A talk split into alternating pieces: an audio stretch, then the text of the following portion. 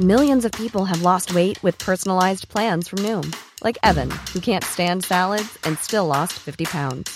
Salads, generally, for most people, are the easy button, right? For me, that wasn't an option. I never really was a salad guy. That's just not who I am. But Noom worked for me. Get your personalized plan today at Noom.com. Real Noom user compensated to provide their story.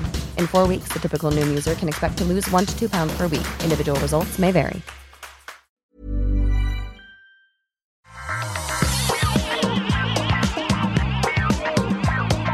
Bonjour à tous et bienvenue dans le Rendez-vous Tech. On va parler de chiffres, mais pas de n'importe quel chiffre, des chiffres intéressants, de ce qu'on peut en tirer, en comprendre. On va aussi vous parler de rumeurs, de réflexions assez profondes, de téléphones pliables qui sont peut-être moins cool qu'on l'aurait aimé, et de plein d'autres choses. Je suis Patrick Béja et j'ai l'immense plaisir de recevoir aujourd'hui Cédric Bonnet, qui nous a Hello. pas manqué, qui n'a pas manqué de, de Oh, faire sa je vous ai pas blague. manqué, ok. Mais merci. non, mais non, mais non.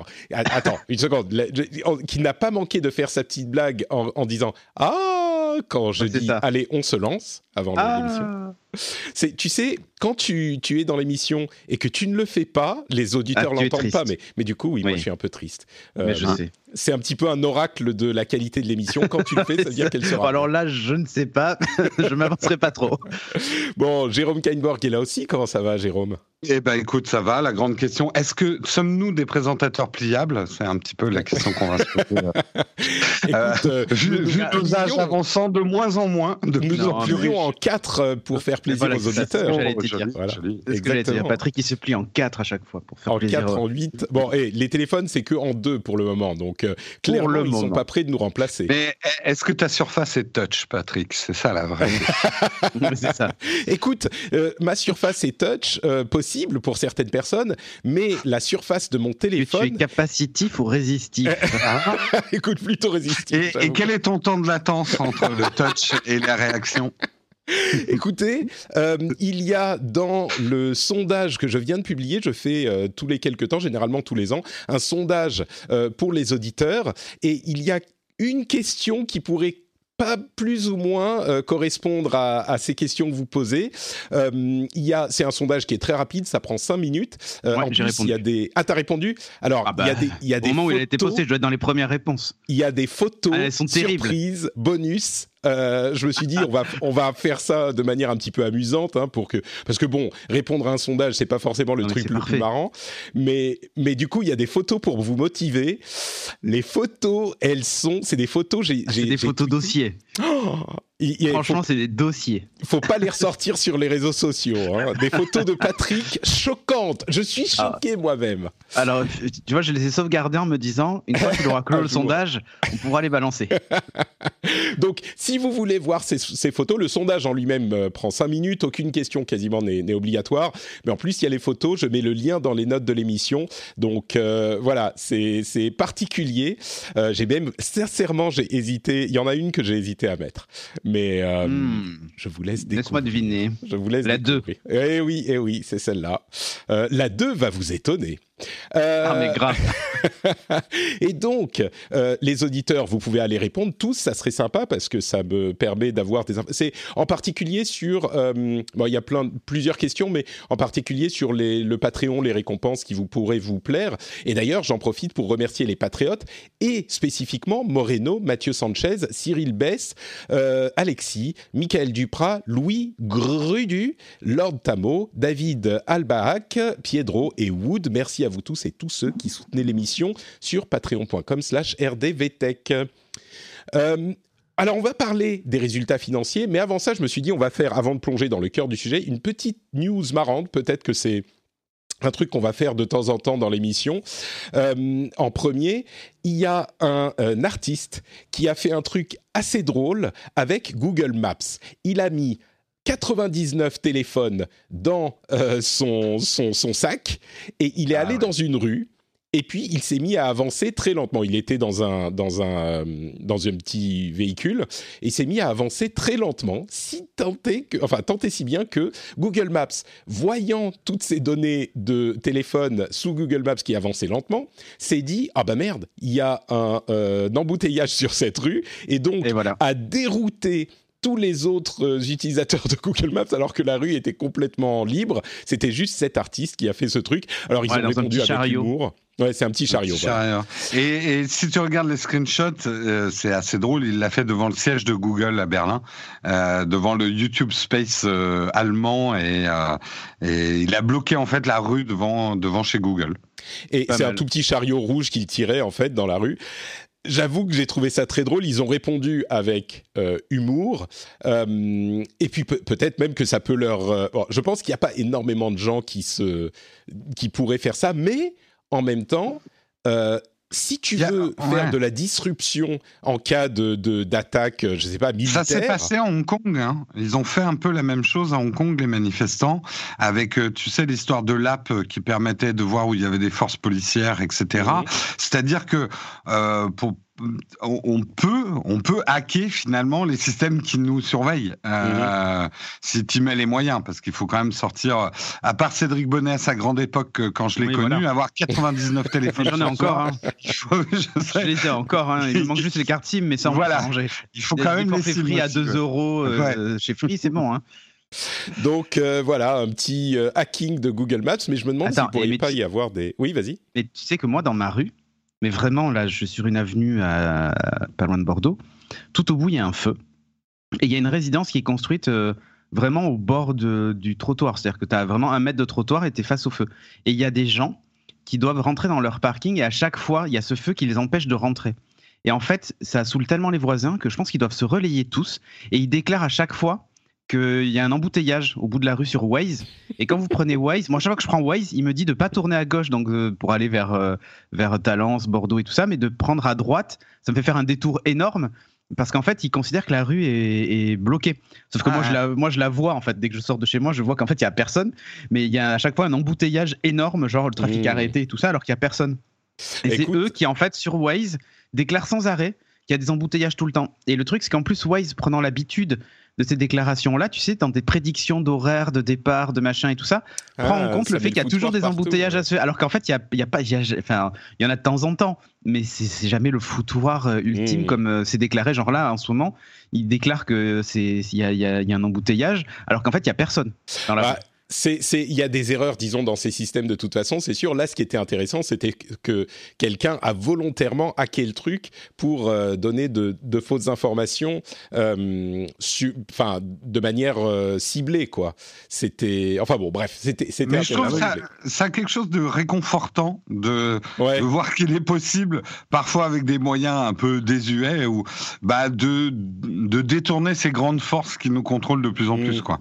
Eh ben, justement, à propos de grande force, euh, je vais vite te ramener à, à la réalité, Jérôme, avec les résultats parfois trimestriels, parfois annuels de toutes ces sociétés en fonction de la manière dont elles comptent, euh, elles font leurs comptes.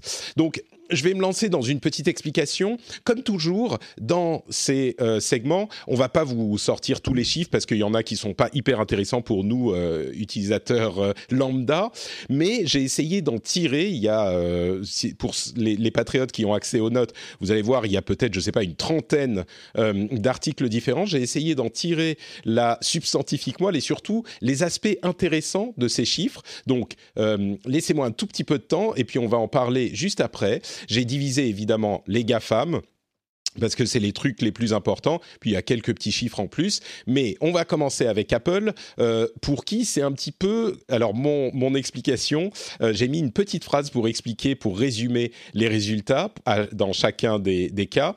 Euh, pour eux, c'est un revenu trimestriel. Pour eux, c'est la fête du slip, selon moi. Euh, ils ont 1,5 milliard d'appareils actifs, des revenus du premier trimestre en hausse de 9% d'une année sur l'autre, et ils ont des ventes d'iPhone qui totalisent 56 milliards de dollars en hausse de 8% d'une année sur l'autre également. Donc quand on disait l'iPhone il est, il est mort, bah voilà. Enfin, ou ça va de moins en moins, moins bien, voilà.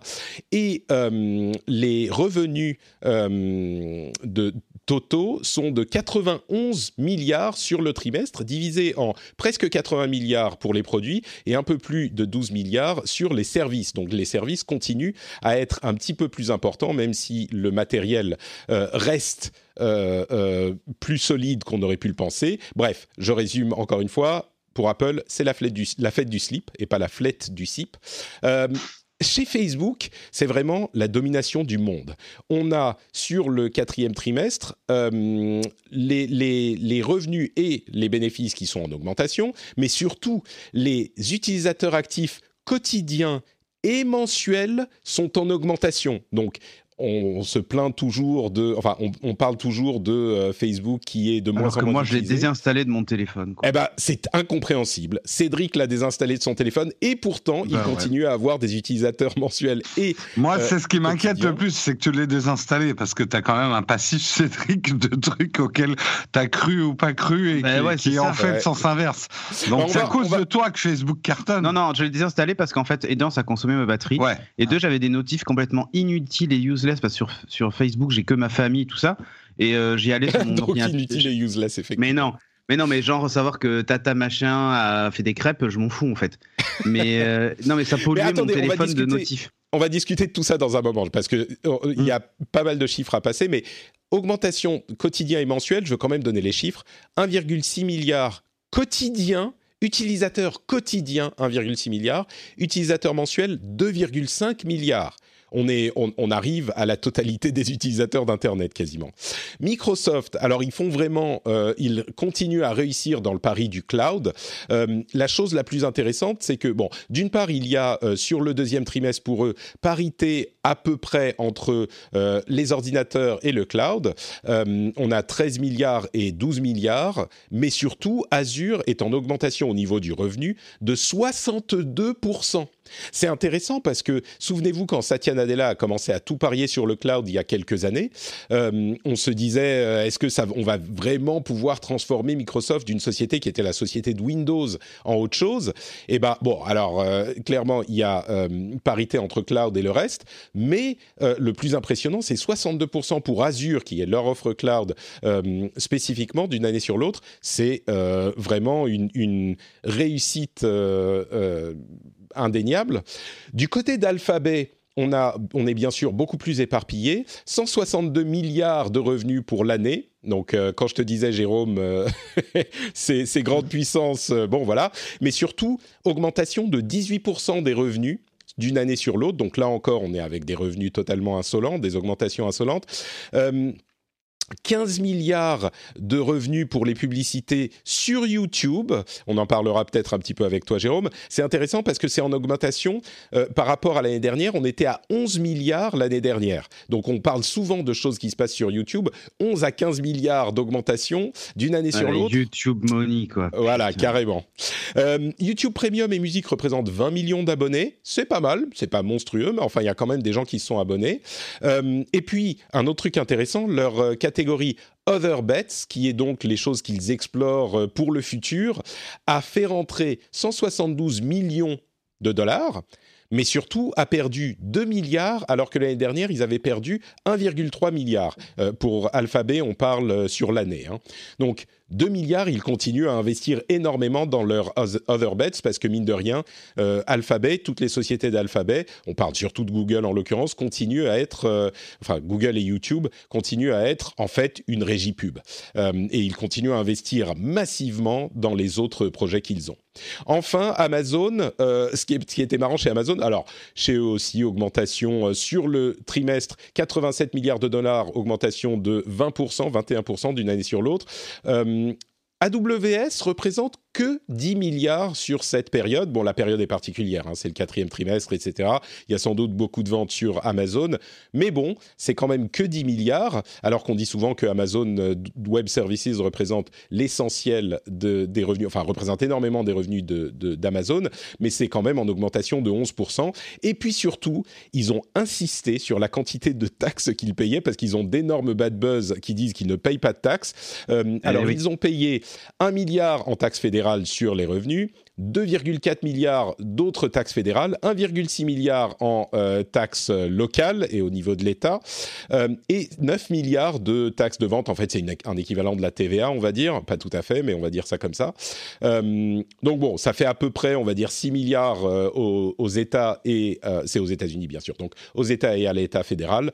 bon, je vous laisse juger si ça représente beaucoup ou pas pour Amazon, mais en tout cas, c'était vraiment intéressant parce que on sentait dans leur rapport que c'était mais si, mais si, on paye des taxes, regardez, on a payé là, on a payé là, on a payé là. Et donc, voilà pour ce petit résumé. Euh, j'ai fait un petit peu plus de 5 minutes, je voulais me limiter à 5 minutes, mais ça a fait un petit peu plus longtemps. Je vous donne donc maintenant la parole. Apple, Facebook, Microsoft, Alphabet, Amazon, euh, sur tous ces résultats. Euh, peut-être commençons par Apple, c'est vraiment la... J'insiste encore, hein, la fête du slip chez Apple. Mm-hmm. Bah, c'est surtout, euh, on donnait des, des, mauvais pronostics pour Apple, euh, à la fin des smartphones, euh, et que Apple était quand même trop trop tributaire de l'iPhone en termes de résultats. Ils sont en train de réussir leur virage, et en plus ils vendent des iPhones. Euh, donc, euh, c'est-à-dire la fin n'est pas pour tout de suite. En plus, avec la 5G qui arrive, ils vont probablement avoir encore euh, quelques belles années, je pense, de, de, de vente d'iPhone parce, oui, qu'il y a des renouvellements. Quoi. Euh, ça va engendrer du renouvellement, ça c'est clair. Euh, ce qu'il y a d'intéressant, c'est effectivement qu'Apple réussit, euh, réussit. C'est un virage qui mine de rien est un, un virage important hein, pour une société. Beaucoup de sociétés se cassent la gueule quand elles essaient de changer leur activité. Et euh, bah, Apple fait ça à son rythme. Hein, c'est lent, mais il y a quand même une vraie poussée des services. Et puis surtout, ils ont sorti. Ouais. Je, dirais qu'il y a un équilibrage. C'est pas qu'ils veulent complètement changer, mais ils veulent équilibrer. Ils sont en, train de. Euh, et puis pour les iPhones, effectivement, ça reste euh, le, pilier central de leurs revenus. Mais ce qui est intéressant, c'est qu'ils ont des iPhones un peu moins chers cette année que l'année précédente. Mais oui, euh, mais c'est là, qu'ils ont gagné. Alors ils ont quand même les, a, précisé que les trois nouveaux iPhones étaient les plus vendus chaque semaine de l'exercice. Donc les nouveaux fonctionnent bien, mais oui, le, le moins cher est quand même important. Et, puis il y a le SE2 qui va arriver maintenant. Et puis, oui, et puis surtout le moins cher porte enfin euh, le nom iPhone 11. Et donc mmh. pour les gens, c'est l'iPhone principal. Et ça, ça change tout. Et l'iPad, parce qu'on l'oublie euh, souvent, mais l'iPad 10 pouces, enfin 10,2 pouces qu'ils ont sorti à 389 euros là. Ah, c'est ça, ça, ça, cartonne et euh, je vois autour de moi plein de gens qui, qui l'ont acheté parce que justement c'était accessible et ça reste un produit de grande qualité quoi donc et pareil, les, les, AirPods Pro ont ah cartonné, oui, je vois. Euh, L'Apple Watch, c'est sa grande année aussi. Euh, donc, ils ont quand même un line-up de. Alors, évidemment, c'est pas encore comparable aux chiffres de l'iPhone, mais c'est des line-up solides. L'iPad, je pense, c'est vraiment un fer de lance pour pour Apple. Ils n'hésitent pas à rogner leur marge. Et là, là, pour le coup, Steve Jobs doit se retourner dans sa tombe. Euh, mais ils n'hésitent pas parce que c'est un super outil de conquête l'iPad. Ah, euh, les gens achètent un iPad pour regarder Netflix en ayant des écosystèmes qui sont pas du tout Apple et du coup découvrent l'écosystème Apple et combien de personnes autour de moi ont commencé par un iPad et derrière ils ont acheté tout le mmh. reste. Hein. Intéressant, ouais. Facebook, donc, euh, 1,6 milliard. Mais du coup, ça fait de l'ombre au Mac, hein, parce qu'on n'en parle pas, mais oui. le Mac continue à sous-performer en termes de vente. Bah, par rapport au reste, oui. Mais, euh, oui, mais même, même, il y a eu des, mm. oui, des diminutions de livraison par, de hardware. Euh, ils ont perdu oui, mais d'ailleurs, je crois, sur. Euh, Apple resserre c'est pas qu'ils y croient plus au Mac, mais ah non non. il va y avoir le Mac Pro qui va être ultra cher pour les professionnels, quelques Mac pour les voyageurs, mais ils resserrent la gamme. Hein. Pour, pour donner une illustration de, ce fait, euh, les revenus de, de des, des, je sais plus comment ils l'appellent, mais autres produits qui sont genre AirPod, Apple Watch, tout ça, c'est 10 milliards de revenus sur le trimestre, alors que les Mac ont généré 7 milliards. Donc mmh. les petits AirPods, les Watch génèrent euh, genre 50% de plus que les Mac en revenus. Donc euh, clairement. Euh, donc Facebook, un truc qui est, qui est qui continue à être intéressant avec Facebook, c'est d'une part, bien sûr, euh, l'extension de la base d'utilisateurs qui continue, et puis surtout la quantité, les chiffres. Alors, c'est un petit peu le cas avec les 1,5 milliard d'appareils euh, d'Apple, mais chez Apple, on peut se dire, alors il y a plein de gens qui ont, euh, enfin, rien que moi, par exemple, une Apple Watch, une Apple TV, un iPad, un Mac, un, iPhone, ça fait, je sais pas, 5 appareils, je sais plus compter. Alors que là, quand on parle de 2,5 milliards d'utilisateurs, c'est vraiment 2,5 milliards d'utilisateurs euh, différents. Bien sûr, on n'est pas à 1,5 milliard d'utilisateurs d'Apple. Il n'y a jamais eu, et c'est une réflexion qu'on retrouve euh, euh, chez certains analystes tech, il n'y a jamais eu dans le monde de société ou d'entité qui avait une telle influence sur le, le monde.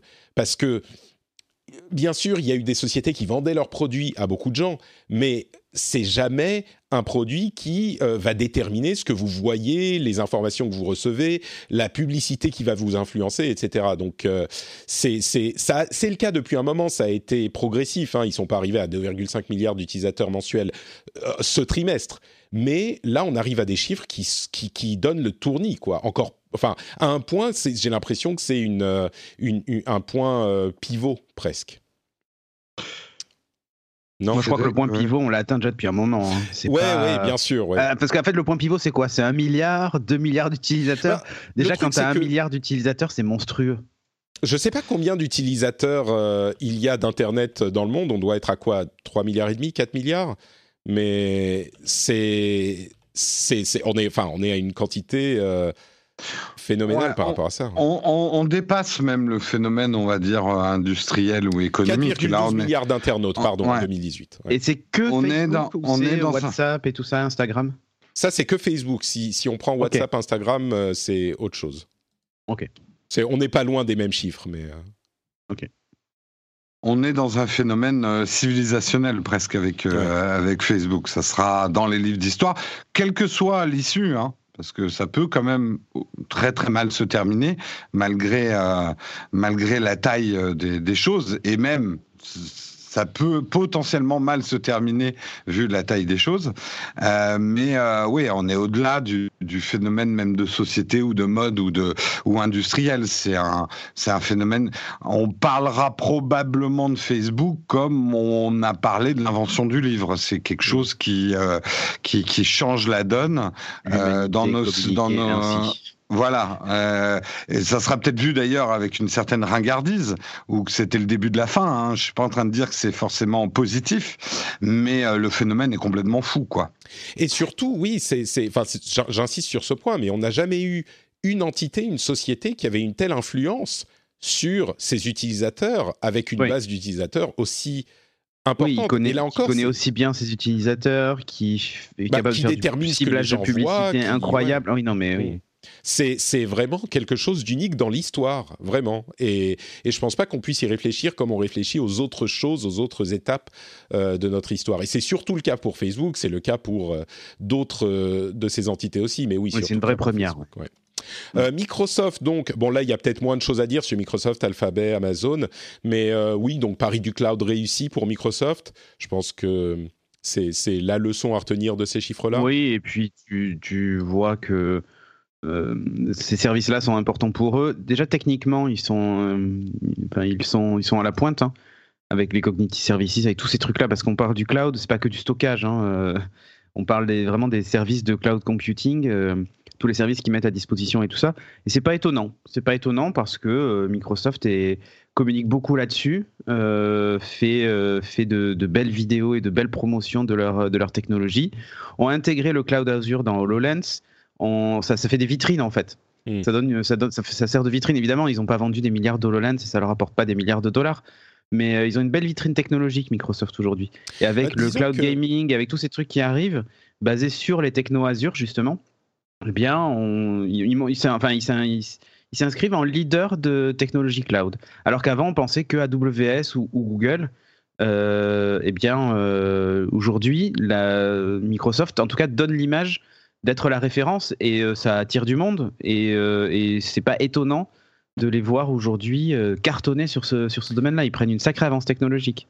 C'est d'autant plus intéressant que dans l'esprit de Satya Nadella, qui est l'architecte de cette rationalisation, euh, il y a à, l'avenir, euh, je ne sais plus combien, quels sont les chiffres exacts, mais je crois qu'il y a 2 milliards de, enfin d'ordinateurs euh, connectés à Internet aujourd'hui, et dans les quelques prochaines décennies, on va passer à X, enfin 10, 20, 30 milliards d'objets connecté à Internet et lui, il veut un petit morceau de tout. Il veut être. Les chiffres sont peut-être pas tout à fait exacts. Hein, vous m'excuserez, mais la philosophie est là. Il veut être mm. l'infrastructure. Il veut faire partie de l'infrastructure de tout ce Il veut être l'intelligence de ou la technologie qui va qui va permettre à ce système de d'exister ou même certains objets de fonctionner tout simplement. Et on se rend bien compte de ça, on le dit à chaque fois hein, depuis le début de la Satyamania, mais on se rend compte de sa clairvoyance parce que euh, s'il il, avait continué à euh, penser Microsoft comme la société de Windows, on se rend bien compte que les choses se passeraient beaucoup moins bien pour eux euh, dans le monde d'aujourd'hui. S'ils vendaient que du, du, Windows et du Word. C'est ça. C'est de sortir des Windows Phone. Ah ben clair. Ils reviennent, hein oui, mais, mais différemment. mais sous Android aussi, oui. ah oui, non, bien sûr, bien sûr. Euh, Alphabet et en particulier YouTube, peut-être, je, j'isole YouTube dans cette réflexion parce que j'ai regardé ce week-end l'excellente vidéo de, de, de Jérôme Kainborg sur euh, sa chaîne Nowtech, sa chaîne il est très bon, garçon. Euh, oui, moi je trouve qu'il, je pense qu'il a de l'avenir. Bon, il est, il est mm. plus de première fraîcheur, mais non, dans cette catégorie, donc l'avenir sera court, mais. et, et, donc c'est une vidéo où tu, où tu essayes de décortiquer le business de YouTube et comment il fonctionne. Euh, on se rend compte que tu avais vu plutôt juste avec tes estimations dans cette vidéo. Donc je vais te laisser peut-être en parler. oui. Mm. à quelques euh, milliards près, oui. oh, il broutille pour ces boîtes. Ah non, mais euh, ça, a été effectivement. Oh, c'est un grand mot de dire une enquête. Hein. Je fais une enquête en ouvrant des des, des, des tabulations dans mon navigateur, mais euh, Google a toujours été très opaque sur les chiffres de YouTube. C'est très très difficile de trouver des chiffres. Moi, je suis allé sur Reddit et j'ai discuté avec des mecs et on a discuté pour euh, essayer de remonter et on s'est pas trop trompé effectivement au niveau du chiffre d'affaires. Alors c'est des infos qu'on peut plus ou moins avoir, mais euh, moi je partais sur 14 milliards de chiffre d'affaires. Là c'est 15,5 de milliards de chiffre d'affaires qui sont annoncés. Mais ce qui était le plus dur à trouver qui commence à remonter, parce qu'un chiffre d'affaires, ce n'est que la moitié de l'information. Après, il faut savoir combien ça coûte. Et euh, là-dessus, YouTube, depuis sa création, n'a jamais communiqué sur les chiffres de bande passante, de serveurs, de combien ça coûtait, même si les gens qui s'y connaissent savaient que YouTube coûtait très cher. Et la seule info fiable qu'on avait, c'est que le point d'équilibre a été trouvé en 2015. Euh, l'information, euh, c'est qu'en 2015, avec 4 milliards de chiffre d'affaires, YouTube devait coûter 4 milliards euh, en diffusion. Et donc moi j'ai extrapolé des dépenses en bande passante vers les 7 milliards plus 1 milliard pour les serveurs. Et eux ils annoncent 9 milliards en fait pour frais d'hébergement et de diffusion. Pas, pas mal. Pas loin. Pas mal. Après, le, l'autre chiffre fiable, c'est combien ils reversent aux créateurs de, de contenu.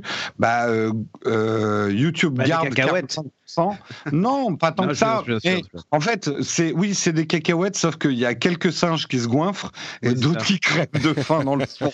Ah, ben, l'huile de palme, monsieur. Hein, il y a eh qui déforeste. Exactement. Et euh, c'est 45% pour euh, YouTube, 55%. Donc euh, ça donne à peu près effectivement les évaluations.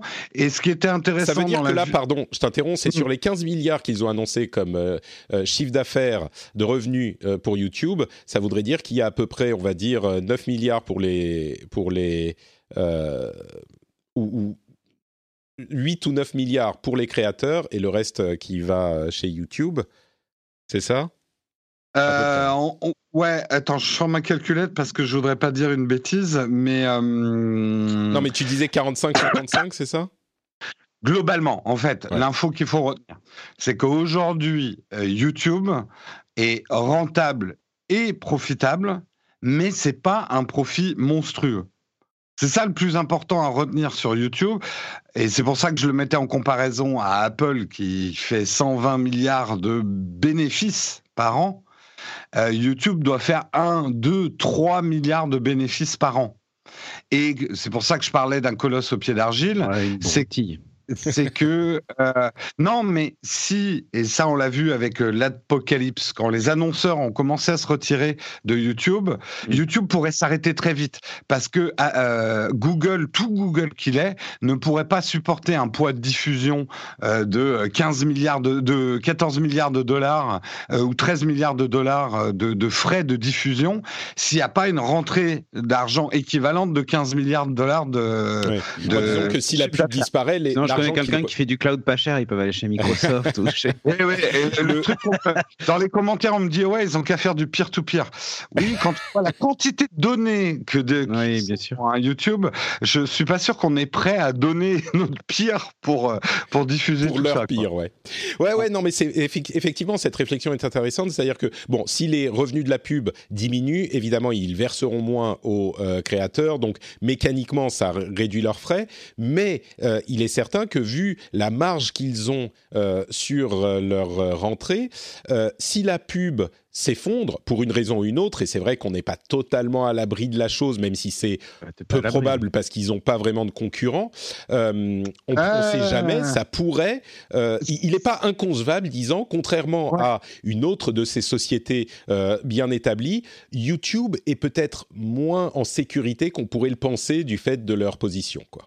Et il faut Euh, pas oublier deux choses avec euh, le l'adpocalypse et euh, maintenant la création d'un YouTube Kids qui va être entouré de barbelés, c'est à cause de ça.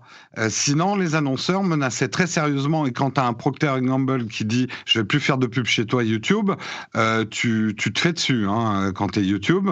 Et Je pense qu'il y a de ça, mais il y a quand même un équilibre aussi, parce que si Procter Gamble dit on fait plus de pub chez toi YouTube, ça va aller un mois, mais et c'est un- une menace qui est évidemment substantielle. Mais euh, si au bout d'un mois ils se rendent compte que euh, n'arrivent plus à atteindre les les, les utilisateurs qu'ils voulaient atteindre chez, chez Procter et Gamble. Le, le truc n'est pas totalement à sens unique, tu vois, ils veulent quand même mettre tu, leur sous-estimes le Ouais, tu sous-estimes le bad buzz qu'il y a autour des enfants. Hmm. C'est-à-dire non, non, bien que- sûr, bien sûr. Ouais, Ça, ouais. Et que tout, même s'ils perdaient de l'argent, ils en perdraient moins que euh, d'avoir le nom et, et les marques de Procter Gamble associées à euh, des vidéos euh, de suicide en forêt diffusées à des moins de 13 ans, pour la faire courte. Ouais, on est d'accord, on est d'accord, effectivement. Mm. Analyse intéressante. euh, reste Amazon, sur lesquels je pense qu'il n'y a pas grand, grand chose à dire. Euh, Voilà, ils disent qu'ils qu'ils payent des, des- des taxes aux États-Unis, euh, grand bien leur face. De l'autre côté, on a Samsung euh, qui est un petit peu plus en retrait, on va dire. Euh, il, perd, il gagne moins d'argent que euh, l'année précédente, enfin sur ce trimestre. Euh, Huawei vend plus de téléphones qu'Apple. Huawei, malgré toutes ces histoires, sont passés en deuxième position d'après Ouais, les analyses. En deuxième position, euh, ils vendent 241 On parle de, millions de, voilà, on parle de volume de smartphones. hein. C'est ça. Euh, en, pas en en nombre de smartphones, sachant que évidemment euh, Huawei vend des sûr. téléphones qui sont moins chers que ceux d'Apple. Mais bon, euh, Apple était en deuxième position pendant longtemps. Bien sûr, bien sûr. Huawei, Huawei est passé devant. Samsung reste premier. Pour le symbole. Voilà. Samsung reste premier. Les chiffres, c'est 300 millions pour Samsung, je schématise, 240 millions pour Huawei et 200 millions pour Apple. Ouais, on peut quand même se dire un truc, c'est que Huawei arrive à faire ça alors qu'il a une balle dans le pied et un boulet sur l'autre. oui. Euh, donc, euh, qu'est-ce qu'aurait été Hua- Huawei sans l'affaire avec les États-Unis, quoi? Moi, je me demande si la manière dont on peut le comprendre, c'est que euh, l'affaire avec les États-Unis, justement, n'a pas tant d'influence que ça sur Huawei. Peut-être qu'on surestime euh, l'importance de cette euh, Ouais, controverse. peut-être. En, en tout cas, ils ont fait une déclaration euh, il y a quelques jours, Huawei, justement, en disant euh, que même si euh, aujourd'hui ils étaient autorisés à, à réutiliser les services Google, ils ne le feraient pas. Alors c'est peut-être un truc lancé Non, en l'air pas- pour c'est montrer, pas regardez, gonfler ses muscles. Ouais, mais Ils, ils ont dit qu'ils aimeraient bien, mais que en, Bien la- sûr. en- ouais. En l'état Voilà. actuel, c'est pas possible, quoi. en l'état actuel, ce serait pas possible. Euh, et en fait, c'est aussi une façon de, de dire regardez, nous, on est le deuxième vendeur de smartphones du monde et on se passe de vous, quoi, les Ouais. Américains. Donc, Ouais. euh, et, Ah. euh, tu sens que c'est, on gonfle ses muscles face à ces bons résultats et Mm. ça peut sembler, euh, bon, ça peut sembler aussi légitime. hein, quand en face t'as un Trump qui fait que ça, gonfler les muscles toute la journée. de toute façon, depuis euh, plus, ça, ça, dure depuis quoi Huit mois cette histoire à peu près? On est dans un jeu de la barbichette. Euh. le seul truc, c'est que les deux filent des grandes claques et il y a personne qui lâche quoi. Il y a personne qui rigole surtout. Là, là, ils commencent à cracher des dents des deux côtés. Il y a du sang qui coule, mais non, non, ils continuent les mecs quoi. Bon, bah écoutez, c'est sur cette image euh, délicieuse que nous terminons ce petit segment. J'espère qu'on a réussi à vous rendre euh, attrayant et intéressant ces euh, rapports financiers qui souvent sont un petit peu arides.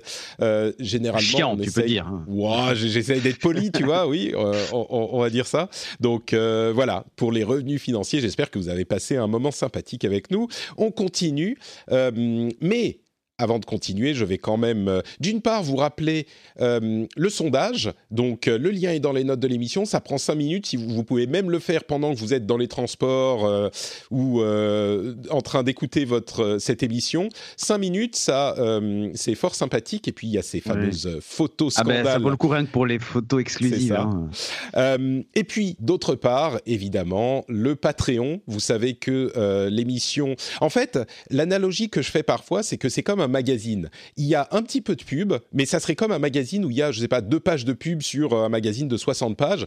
Et évidemment, le, le, cœur du revenu, bah, c'est le soutien, l'argent que vous pouvez euh, passer au, euh, à, l'émission.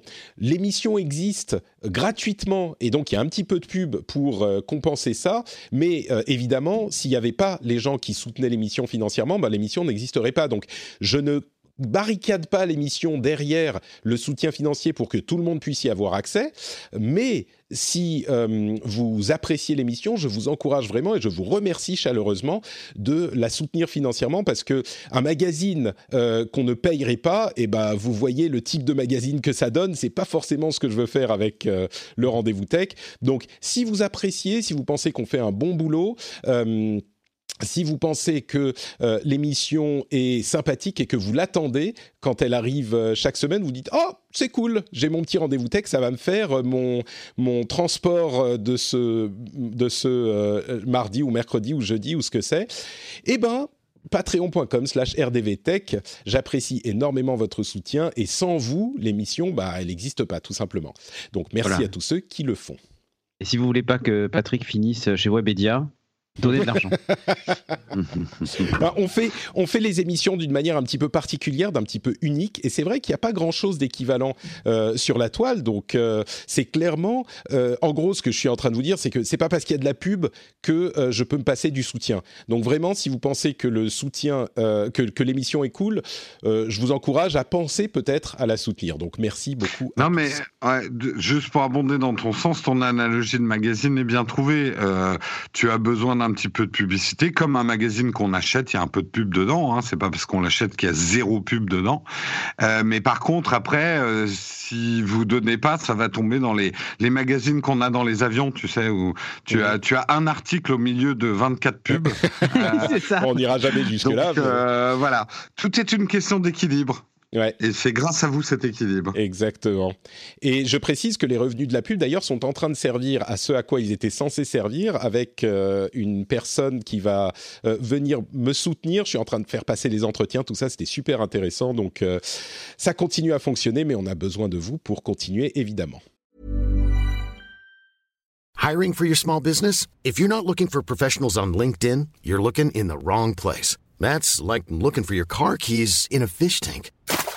LinkedIn helps you hire professionals you can't find anywhere else, even those who aren't actively searching for a new job but might be open to the perfect role. In a given month, over 70% of LinkedIn users don't even visit other leading job sites. So start looking in the right place. With LinkedIn, you can hire professionals like a professional. Post your free job on linkedin.com slash people today.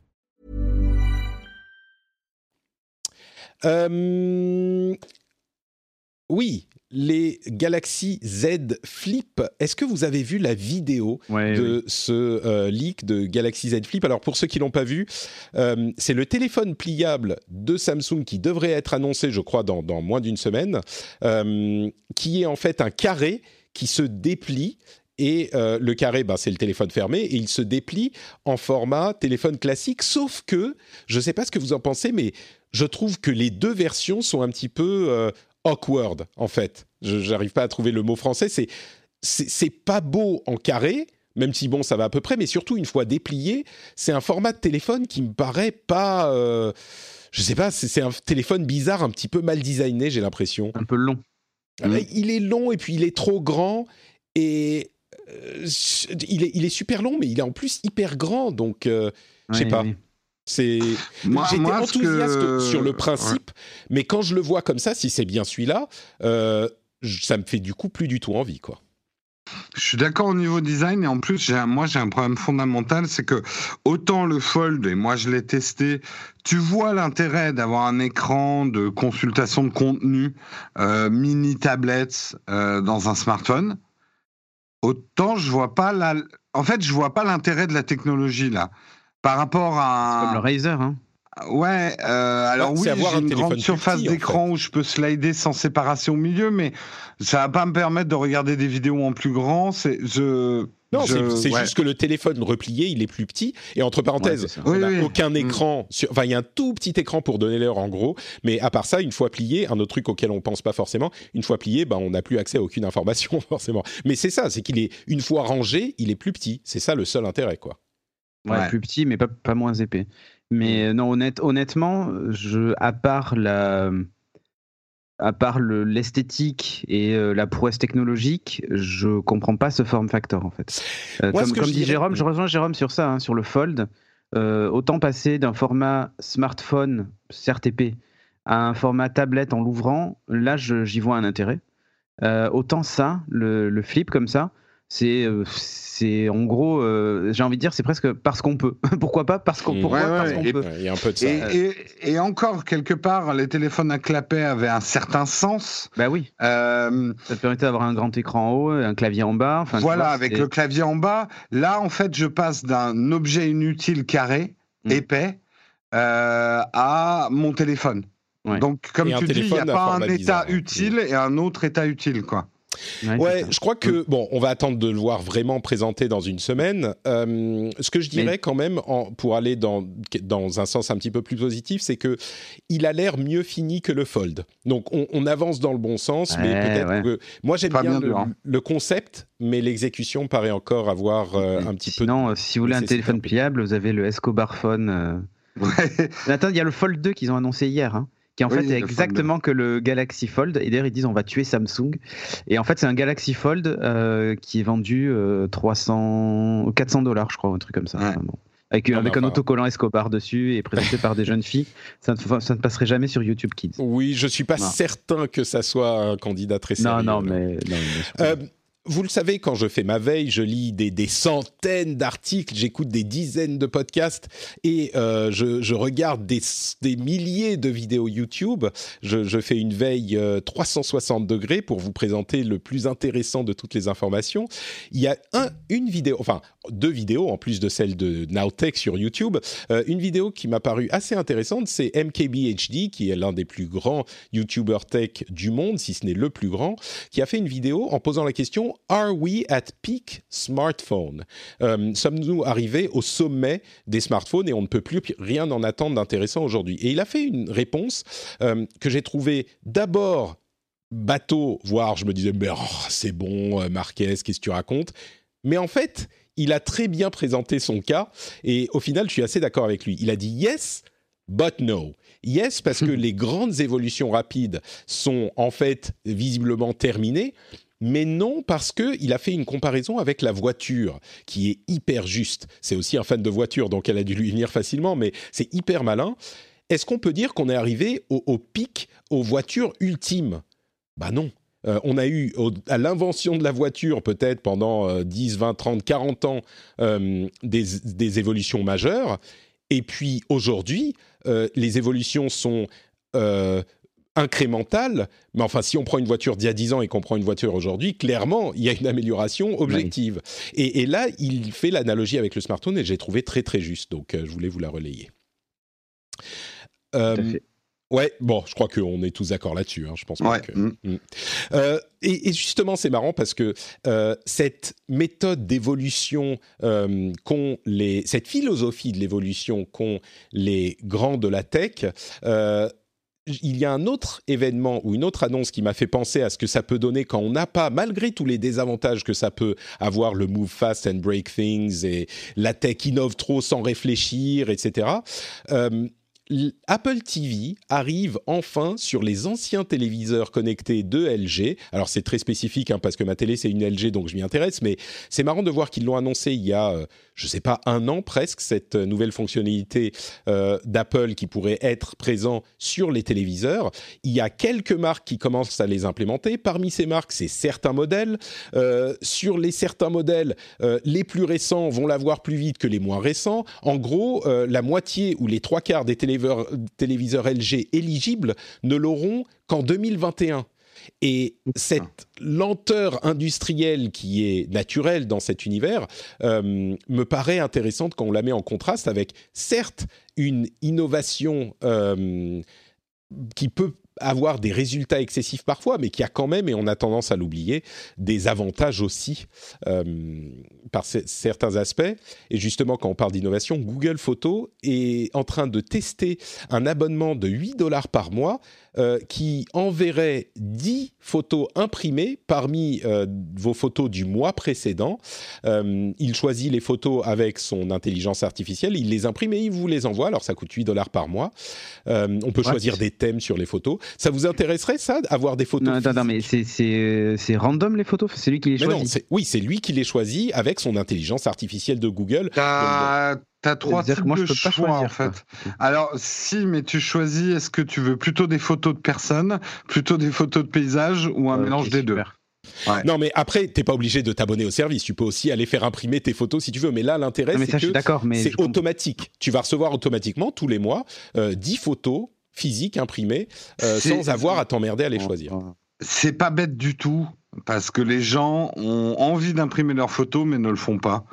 Euh, ça fait partie des trucs, on se dit, ah, il faut que je fasse oh, les photos de vacances, il faudrait que je les imprime.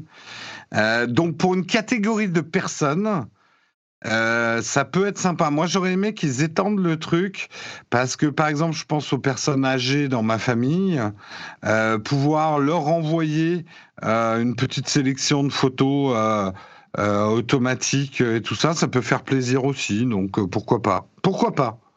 Ouais, je pense que ça sera un service de plus dans le cimetière des services Google, mais euh, mm. après, euh, le fait que tu. Si encore tu on te dit on t'offre 10, 10 prints par mois et tu choisis les photos. Et, ouais, mais choisir non, mais après, il faut les sélectionner. Tu vas le faire les deux premiers mois et après. tu ça fait rien si c'est compris par exemple dans, dans, du stockage supplémentaire. Parce que si c'est 8 dollars, c'est uniquement pour 10 prints random. Le truc, c'est que Cédric, les gens ne trient pas leurs photos. Donc leur demander même de choisir 10 photos par mois, ils ne le feront pas. C'est ça. je pense que c'est ça le problème. Euh, personne, enfin personne. Peu de gens. Hey, eh, qui est dans le document là, qui est en train de manipuler le document et me faire des, des, des, problèmes euh, sur la ligne Apple TV arrive sur les anciens téléviseurs connectés de LG ah. Faites-moi un petit ah. contrôle Z là immédiatement. Ah non, alors c'est peut-être moi qui ai, ah. ouvert sur mon iPad. J'ai donné un coup de coude, désolé. Jérôme Je, scandale. Voilà dans quelles conditions on travaille, messieurs, dames. Vous avez été témoins en direct du sabotage de. Euh, mais non, on, le, on le sait dans les chiffres. Euh, les gens pas. C'est un des gros problèmes d'ailleurs de Google Photos, de photos, de, de tous ces. C'est que les gens ont la flemme de trier leurs photos. mais moi, je vais dire. Et, du coup, ne regardent plus leurs albums parce qu'il y en a trop. Hmm. Moi, je vais, et c'est pour ça qu'on a les sélections euh, euh hmm. automatisées, etc. Moi, je pense que ce genre de truc, pareil, c'est les 10 photos, c'est sympa, mais au bout de 2-3 mois, tu vas les foutre dans la boîte, euh, dans la boîte à chaussures et tu vas plus les regarder. Oui, mais tu les sortiras quand même pas, ça. Ouais, ouais, peut-être. Enfin, c'est aussi simple de sortir l'iPad. Hein. Combien tu disais? 200, non, parce que Non, pour du vécu. L'iPad, quand t'as pas trié tes photos, euh, il y a les sélections automatiques. Et tu sais pas ce qu'il a sélectionné de manière automatique. Non, ouais, moi je dis c'est pas si D'accord. Mm. Ok, bon. Euh, nouveaux emojis. Il y a plein de nouveaux emojis qui vont arriver. Euh, celui que je préfère, alors il y en a deux, c'est les, vous savez, la main des, italiennes là, genre. Mais attends un ah peu, le, petit truc, très très bien. Exactement. Et le ninja, Super. Enfin, comment on n'avait pas d'emoji ninja euh, Je, n'en reviens pas. Mais est-ce qu'on a les pirates? Ah, ça sera l'année prochaine peut-être. Ah Euh, non, c'est pas possible. Non, l'équilibre est rompu. si Plus on n'a moins. pas les pirates et qu'on a les ninjas, on est mort. il faut, on a les robots déjà, donc on a les deux tiers, tu vois. Euh, Ah non, non, c'est pas pareil. Enfin, euh, ça c'est assez euh, incroyable quand on y pense. Il n'y avait pas de papa qui nourrit ou d'homme qui nourrit le bébé, qui donne le biberon. On n'avait qu'une une dame. Ouais, mais là, moi, je m'insurge parce que c'est un papa moustachu, quoi. Je crois. Ah oui, non mais c'est pour montrer que c'est vraiment un, un monsieur, tu vois. Donc, euh, mais c'est vrai que bon, moustachu. Mais il y a une version neutre aussi. Donc, tu as une personne, il y a une femme, un homme et une personne. Donc, euh, c'est possible aussi. Il y a une mariée en, en tux, en costume, euh, un marié avec Un une, marié à euh, moustache. à moustache, voilà. Le avec, drapeau. avec une robe de mariée, il faut préciser. c'est ça, oui, bien sûr. Ouais, c'est ça que j'ai trouvé un peu bizarre, mais bon. Oui, bah écoute, c'est toujours euh, la question d'inclusivité. Non, non, après l'idée d'un homme marié, c'est parfait, mais euh, de lui mettre un voile de marié, enfin, je sais pas. Ouais, bah c'est pour avoir, c'est pour avoir toutes les, toutes les Voilà. emojis. En fait, Ouais, l'idée, c'est d'avoir tous en Il y version a une homme, femme et piñata, neutre. mais c'est ça qui est important aussi. Il y a aussi une piñata, il y a un drapeau euh, transsexuel, il y a euh, des, des, des insectes, des trucs. Bon, voilà, bref. Il y a, il y a la fondue avec euh, le drapeau suisse dessus. Et je sais que c'est en train de créer un scandale, ça. Non, mais bien sûr, c'est une sorte de lobbying de la Suisse, absolument. Mais euh, alors, le pire, c'est que euh, la Suisse n'a pas demandé à avoir euh, le, la croix suisse sur la fondue. Tu vois, eux, ils sont relativement open, ok, c'est un peu savoyard, un peu suisse, bon, c'est plutôt suisse, quoi. Euh, mais euh, les, les designers ont décidé de rajouter une, une croix suisse dessus, quoi.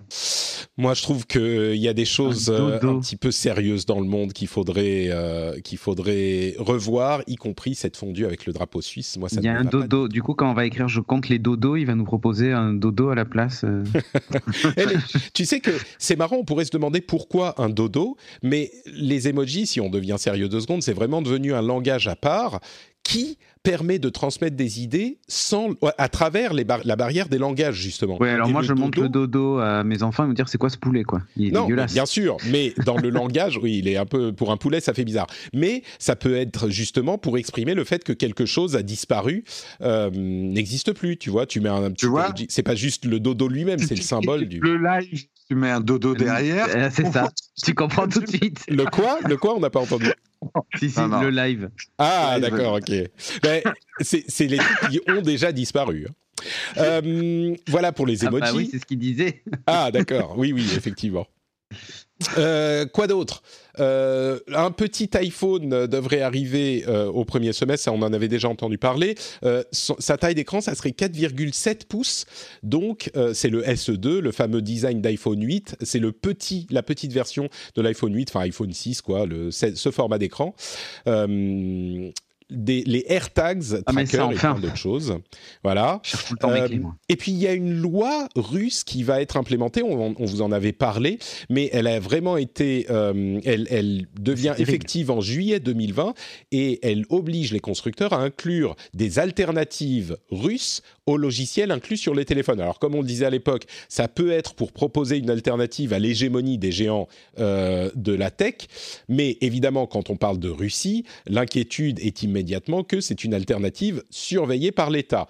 Bon, ça, ça pourrait être un débat en soi, mais la grande question qui va se poser à Apple, c'est est-ce qu'ils vont devoir quitter le pays ou accepter d'intégrer ces logiciels, d'inclure ces logiciels sur leurs iPhones, sachant que oui, ils font des petits aménagements avec la Chine ou avec différentes, différents pays, mais là, ça touche vraiment à l'essence, à l'intégrité de l'appareil, quoi. Inclure des apps en plus sur euh, l'écran d'accueil de l'appareil par défaut.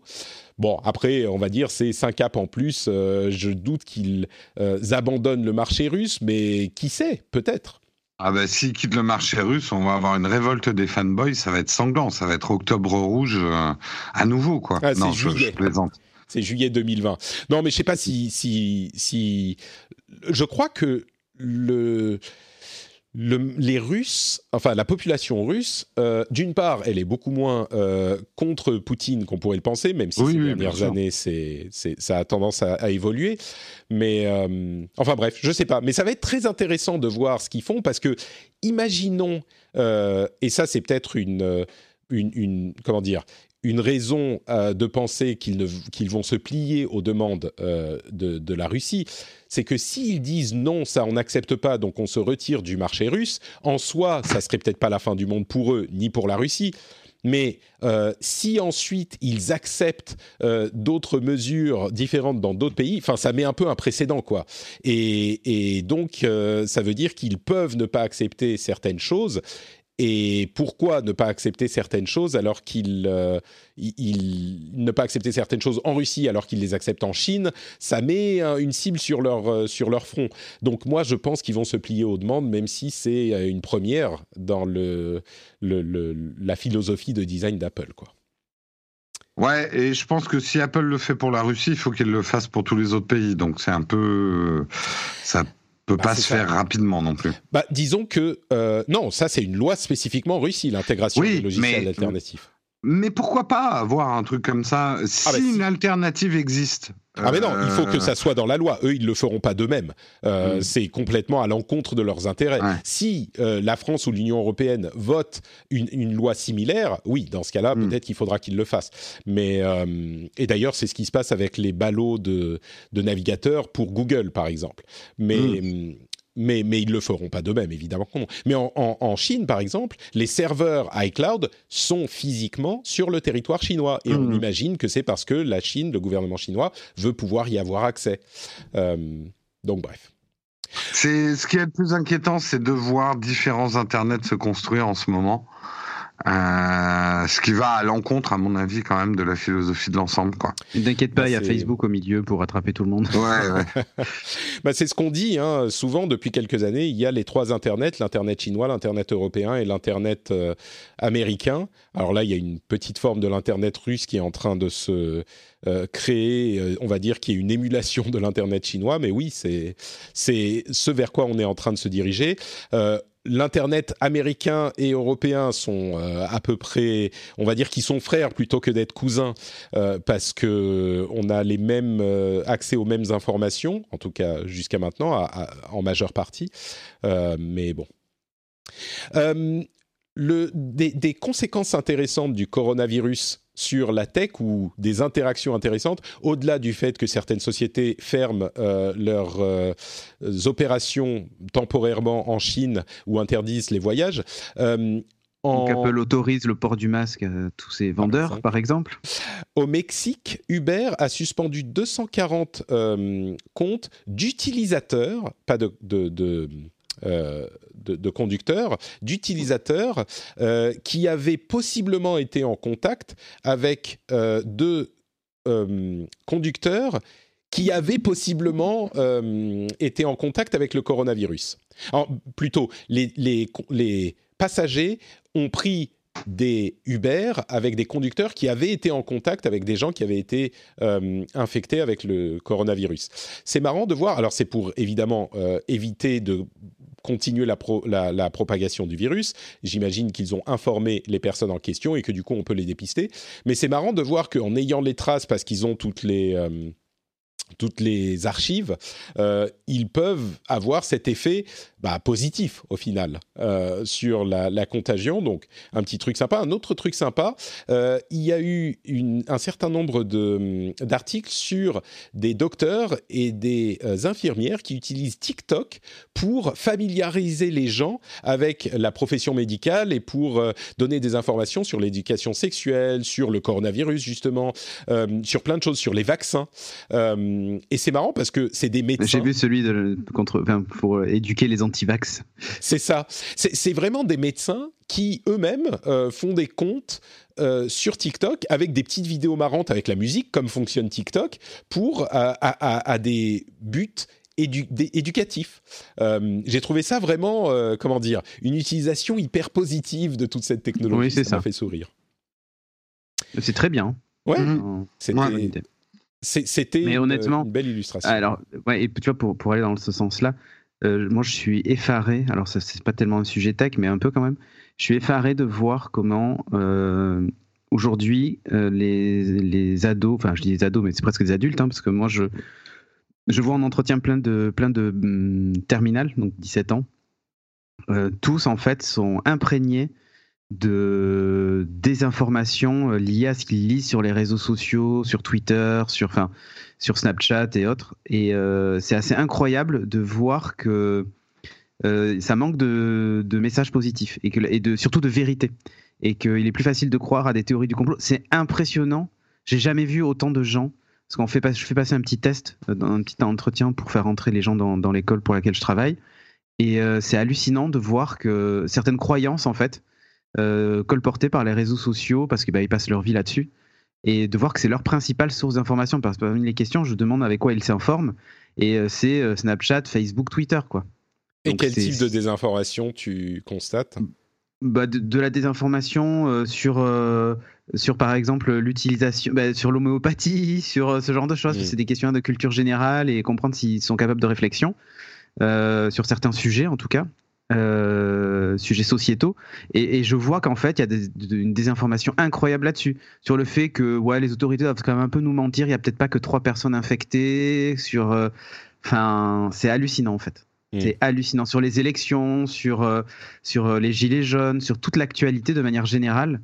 La, la, façon dont, la façon dont ils appréhendent l'information et surtout ce qu'ils retiennent pour vrai entre deux informations, c'est-à-dire la vérité journalistique, vérifiée, croisée, recoupée, et euh, la vérité lancée par. Euh, la vérité journalistique qui, si on veut euh, être hyper pinailleur n'est peut-être pas forcément ah non, toujours ça je dis pas fiable, mais, mais, quand même pas fiable. mais Face, face aux faits, je veux dire, face aux faits journalistiques. Euh. Là où je, je, rejoins euh, vraiment Cédric, moi je le vois dans ma revue de presse aussi. En fait, on vit une époque où euh, l'infotainment est allé tellement loin. Il faut du sensationnel. Que, voilà, euh, moi, il y a parfois, je fais un article, tu vois, qui est vrai, qui dit quelque chose de vrai. Oh, il est chiant ton article, quoi. Mais oui, c'est ça. Euh, On va préférer les vérités sexy euh, ou les mensonges sexy aux vérités plates et banales. Euh, ça manque un, peu, de piment. C'est ça, dans une époque où on se fait un peu chier et où effectivement, imaginez qu'il y a un complot ou un machin, les théories du complot par exemple, ces trucs auxquels ils adhèrent euh, clairement. Bah, c'est hallucinant, quoi. Sans aller jusqu'aux théories du complot, moi je travaille très très dur pour que cette émission soit aussi euh, un petit peu d'entertainment. Alors on est plutôt bien dans sûr la... parce qu'on rigole dans les vannes. C'est ça. Euh, non mais c'est ça, mais, mais, ça c'est pas besoin de plus c'est par design, tu vois, c'est vraiment parce que je me dis, pour que les gens soient informés, il faut, on a tellement... il faut de la euh, bonne humeur au milieu, bah, Non, mais c'est ça, on a tellement de, de, distractions, mais d'entertainment qui appellent notre attention, que si l'émission est tellement rigoureuse qu'elle devient un petit peu morose, euh, elle, va pas, les gens vont, vont l'écouter moins. Et alors, bien sûr, moi, j'essaye de rester dans la, ah, la rigueur. Pardon? Faut que tu trouves tes titres là. Cet épisode, ça doit être les chiffres qu'on vous cache, les mensonges des GAFAM. C'est ça, exactement. tu vois, un truc un peu qui pète, quoi. Voilà. Écoute, très bien. Euh, j'avais. Euh, ceci est ma dernière émission. Ah écoute, le titre que j'avais choisi jusqu'à maintenant, c'était Résultat de points, quoi d'intéressant, mais t'as raison. En fait, euh, il faut que tu trouves un truc. Euh, je, vais, je vais faire les chiffres, les résultats, les chiffres cachés. Même si, mais on n'a pas vraiment de chiffres par les, ouais, par les GAFAM reptiliens Illuminati, tu vois. Un truc et tu dis, ou alors, il y a, y, a, y a, vraiment, c'est plus radical, mais ça marche très bien. Ceci est ma dernière émission. Ah, d'accord. Mais ce qui est vrai, c'est la dernière que tu auras sortie aujourd'hui. À ce moment-là, c'est ça, oui. Avant la prochaine. Bon, mais plus sérieusement, c'est vrai que peut-être qu'il y a une, une, leçon à tirer là-dedans, et c'est celle que euh, qu'ont compris les euh, professionnels de la médecine qui utilisent TikTok. Euh, on, on, revient à ce, ce sujet. il y a ah une. Pardon? Oui, non, mais, mais c'est vrai, mais pourquoi laisser, pourquoi laisser place à la médiocrité, au mensonge et, et, et, comment s'appelle et, et, et, au vide? Euh, pourquoi laisser pourquoi laisser cette place-là à Twitter, TikTok, Facebook et autres? Et pourquoi pas euh, mettre un peu d'intelligence et de conseils, de bienveillance euh, sur ces sur ces réseaux-là? En fait lutter dans un emballage dans un emballage dans un emballage qui est un petit peu distrayant qui emprunte mine de rien à ce sensationnalisme. Bien sûr. mais peut-être que c'est ça qu'il faut euh, qu'il faut avoir juste la bonne dose de sensationnalisme, euh, pas de sensationnalisme, mais de d'amusement dans l'information sérieuse. Peut-être que c'est quelque exactement. chose. Bah, c'est quelque chose que je Ouais, il faut pas tomber dans le snobisme et la rigueur de dire, par exemple, Non. je fais des titres factuels parce que euh, voilà, je veux pas tomber dans le putaclic. Euh, mais pour moi, il y a une marge entre le putaclic et travailler son titre pour donner envie de lire. Tu vois, Mmh. c'est tout con, mais c'est ça, quoi. Ouais, ouais, ouais. Non, mais Ouais, c'est très ça. intéressant, effectivement, ce que vous dites. Je Et- vais revoir et- de fond en comble la ligne éditoriale du Non, rendez-vous mais non, mais non. C'est pas ce qu'on dit non, Non, plus. Mais... Mais, en gros, se battre avec les mêmes armes. Parce qu'après tout, euh, pourquoi leur laisser le champ libre, tu vois? Et, quand, tu, que- quand tu parles, tu vois, justement, quand elle, elle, elle fait des trucs sur l'éducation sexuelle ou sur le coronavirus ou d'autres trucs, c'est tellement. Enfin. Moi j'ai, moi, j'ai envie d'être rassuré. Tu vois, le coronavirus, quand tu lis euh, tout ce qui se passe sur les réseaux sociaux, les machins, les trucs, et même euh, dans les médias euh, classiques, soit tu as la communication très sérieuse d'un côté, et du coup, c'est, ça reste anxiogène, soit tu as la communication des gens qui disent on va tous mourir sur Twitter, et ça reste anxiogène.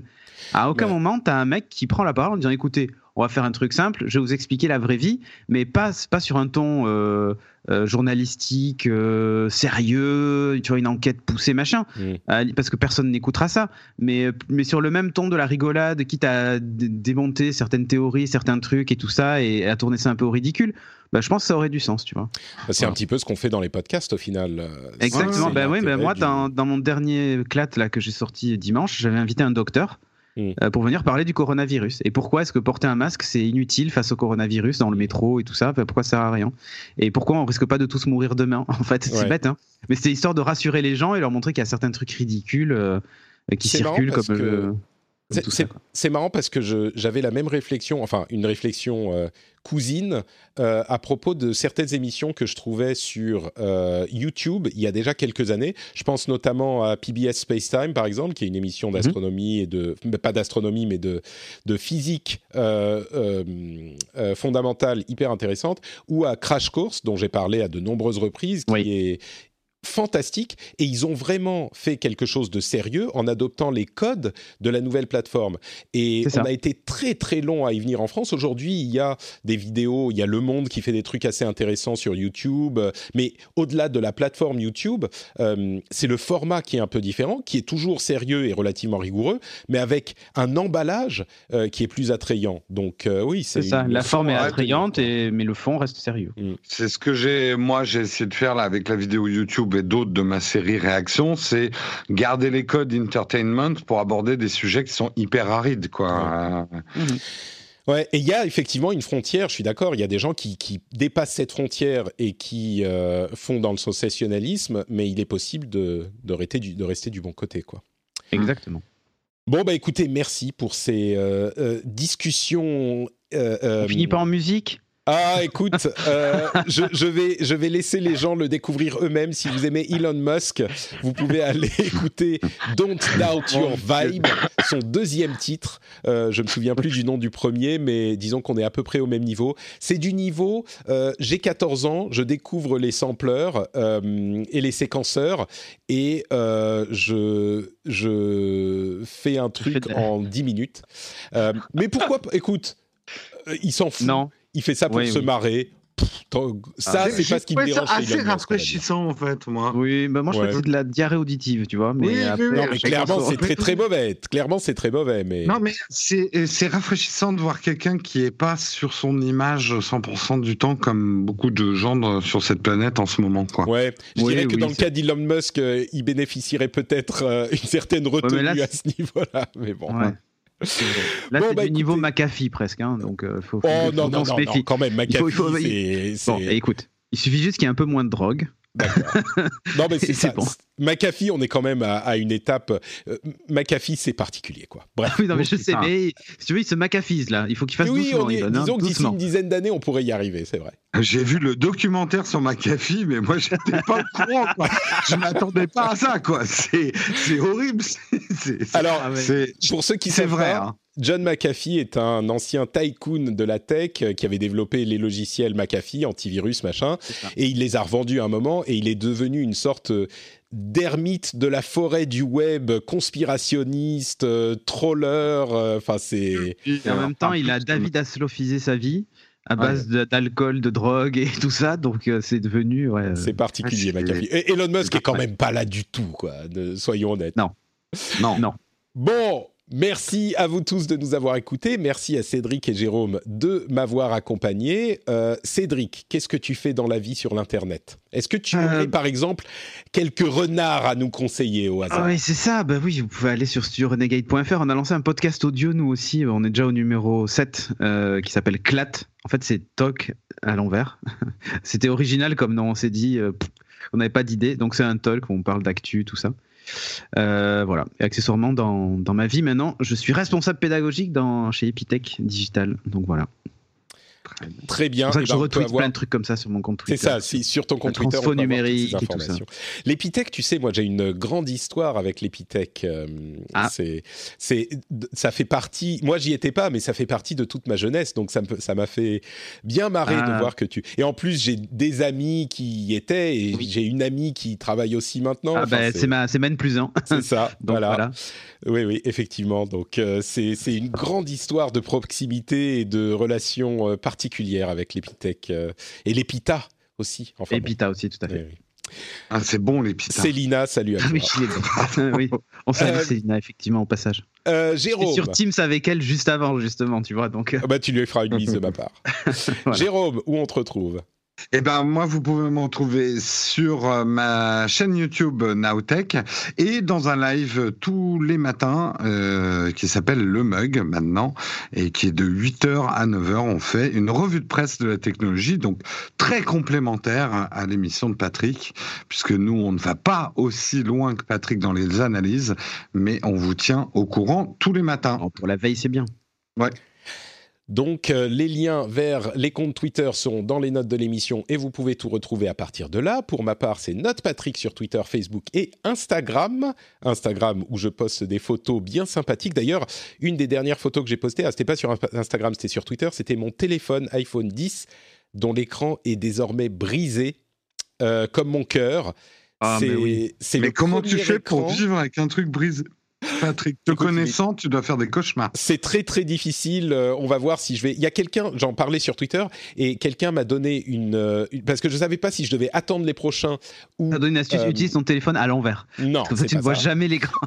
C'est pas ça. Euh, je sais pas si je dois attendre le prochain et parce qu'il est, il est utilisable quand même. Il est pas super brisé. Il y a deux grosses fêlures sur le- Attention quand même. Il faut, il faut, Patrick, que tu passes à l'étape suivante, le gros morceau de scotch collé sur, le, Ouais.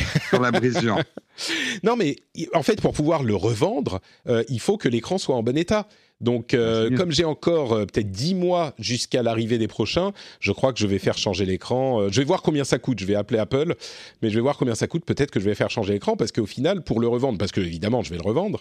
euh, et ça, ferait plus sage et ça ferait moins mal aux doigts aussi. mais à tous ceux qui me disent euh, ouais il y a euh, euh, pourquoi tu utilises pas une euh, une coque ou machin en 10 ans j'ai jamais euh, cassé mon téléphone même plus plus Mais voilà, il ne faut jamais dire jamais. Ouais, c'est Mm. ça. Je disais il y a quelques jours sur les réseaux, ah, je vais bientôt changer. Ça, ça fera. C'est la première fois que je le garde depuis trois ans le téléphone. Est-ce que je vais en changer cette année ou pas, machin Ou Jérôme pourrait Euh, te conseiller une housse Rhino Shield. Voilà, ça, une bonne Rhino. Shield. Mais et, tu sais euh, que- tu peux même te mettre des Rhino Shield au doigt aussi euh, pour éviter. euh, de voilà. me couper avec sur l'écran. Tu sais que je suis allé regarder euh, les, les hum, protèges écran et j'ai pensé à Rhino Shield tout de suite, justement, euh, grâce à toi.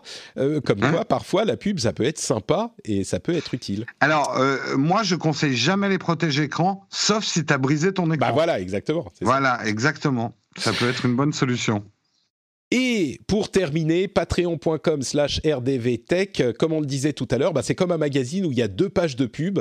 Vous vous doutez bien que si vous payez pas pour le magazine, bah, ça va poser des problèmes à différents niveaux. Donc si vous pouvez vous le permettre, peut-être, c'est pas très cher, 1 dollar, 2 dollars par épisode, euh, et, et que vous appréciez l'émission depuis un petit moment, pensez-y, patreon.com slash rdvtech, le lien est aussi dans les notes de l'émission comme le lien du sondage avec les photos incroyables.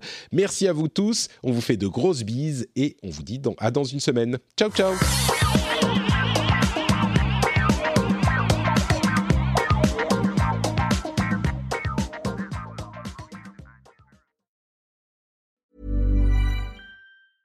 Mom deserves the best, and there's no better place to shop for Mother's Day than Whole Foods Market. They're your destination for unbeatable savings, from premium gifts to show-stopping flowers and irresistible desserts. Start by saving 33% with Prime on all body care and candles. Then get a 15-stem bunch of tulips for just $9.99 each with Prime. Round out Mom's menu with festive rosé, irresistible berry chantilly cake, and more special treats. Come celebrate Mother's Day at Whole Foods Market.